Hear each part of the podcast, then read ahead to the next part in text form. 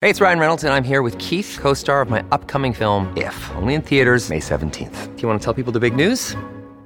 All right, I'll do it. Sign up now and you'll get unlimited for $15 a month in six months of Paramount Plus Essential Plan on us. Mintmobile.com slash switch. Upfront payment of $45 equivalent to $15 per month. Unlimited over 40 gigabytes per month. Face lower speeds. Videos at 480p. Active Mint customers by 531.24 get six months of Paramount Plus Essential Plan. Auto renews after six months. Offer ends May 31st, 2024. Separate Paramount Plus registration required. Terms and conditions apply if rated PG. This episode is brought to you by Reese's Peanut Butter Cups. In breaking news, leading scientists worldwide are conducting experiments to determine if Reese's Peanut Butter Cups are the perfect combination of peanut butter and chocolate. However, it appears the study was inconclusive, as the scientists couldn't help but eat all the Reese's. Because when you want something sweet, you can't do better than Reese's. Find Reese's now at a store near you.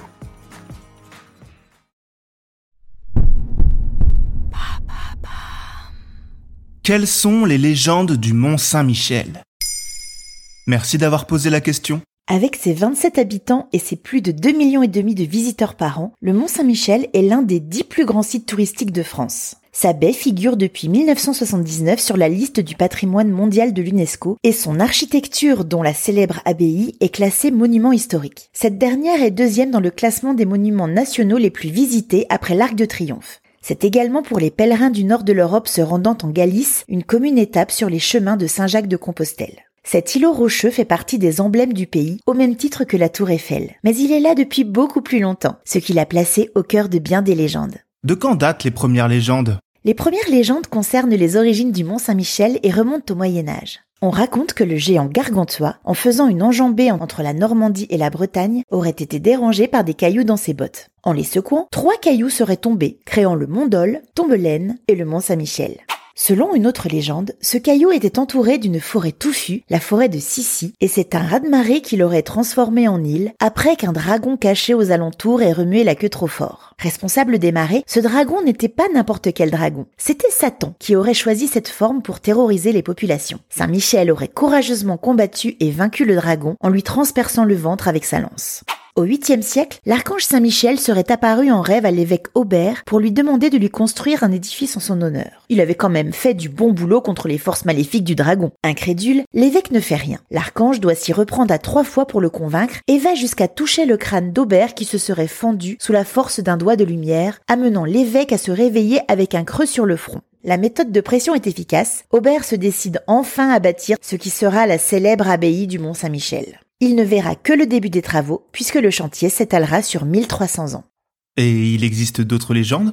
Le Mont Saint-Michel a inspiré de nombreux contes et légendes que je ne pourrais pas tous citer ici. Dans les plus célèbres, on trouve également la légende du chevalier Bayard, connu sous le nom de chevalier sans peur et sans reproche, et figure emblématique de l'histoire de France. Selon la légende, le chevalier Bayard se serait réfugié au Mont Saint-Michel après une guerre en Italie et y aurait passé plusieurs mois accueilli par les moines. Pendant son séjour, il aurait rencontré un noble normand qui lui aurait lancé le défi de traverser la baie du Mont Saint-Michel à cheval. Le chevalier Bayard aurait accepté le défi et serait parti seul, à marée montante, sans aucune aide. L'épreuve fut un succès, et cette histoire contribua à la renommée de courage du chevalier, ainsi qu'à la réputation du mont. Parmi les plus hautes d'Europe, ces marées redoutées et les sables mouvants entourant le mont Saint-Michel sont le cadre de bien des mystères. On raconte qu'à cet endroit, la mer monte à la vitesse d'un cheval au galop, et de nombreuses personnes ont trouvé la mort englouties par les flots et les sables. Alors évidemment, l'expression est un peu exagérée. Mais par la typologie du terrain entourant le rocher, la mer va plus vite qu'un homme qui marche et encercle en silence et en quelques minutes les petits monts de terre où l'on espère se réfugier. Vous croyez la mer au loin, mais elle vous barre rapidement toute issue. Si vous ne voulez pas faire partie des victimes légendaires, renseignez-vous sur les horaires des marées avant de vous aventurer dans la baie. Ou mieux, prenez un guide. Et l'omelette de la mère Poulard, c'est aussi une légende? Ah ça non. Vous pouvez la voir de vos yeux et ravir vos papilles. À la fin du 19e siècle, Annette Poulard ouvre son auberge sur le Mont Saint-Michel, où les pèlerins ne font que passer. Les arrivées se font au gré des marées, et la légende dit que pour satisfaire au plus vite la faim des voyageurs impatients d'avoir attendu, cette cuisinière de talent a l'idée de préparer une omelette, simple et rapide à réaliser. Son secret? Les blancs d'œufs battus à part. L'omelette soufflée de la mère Poulard est ainsi devenue un trésor de la gastronomie française, et l'auberge qui porte son nom accueille toujours des touristes et des célébrités venus du monde entier. Que vous soyez gourmand ou curieux, ce magnifique site chargé d'histoire ne laisse personne indifférent. Le Mont Saint-Michel est un joyeux de notre patrimoine, et ça, ce n'est pas une légende.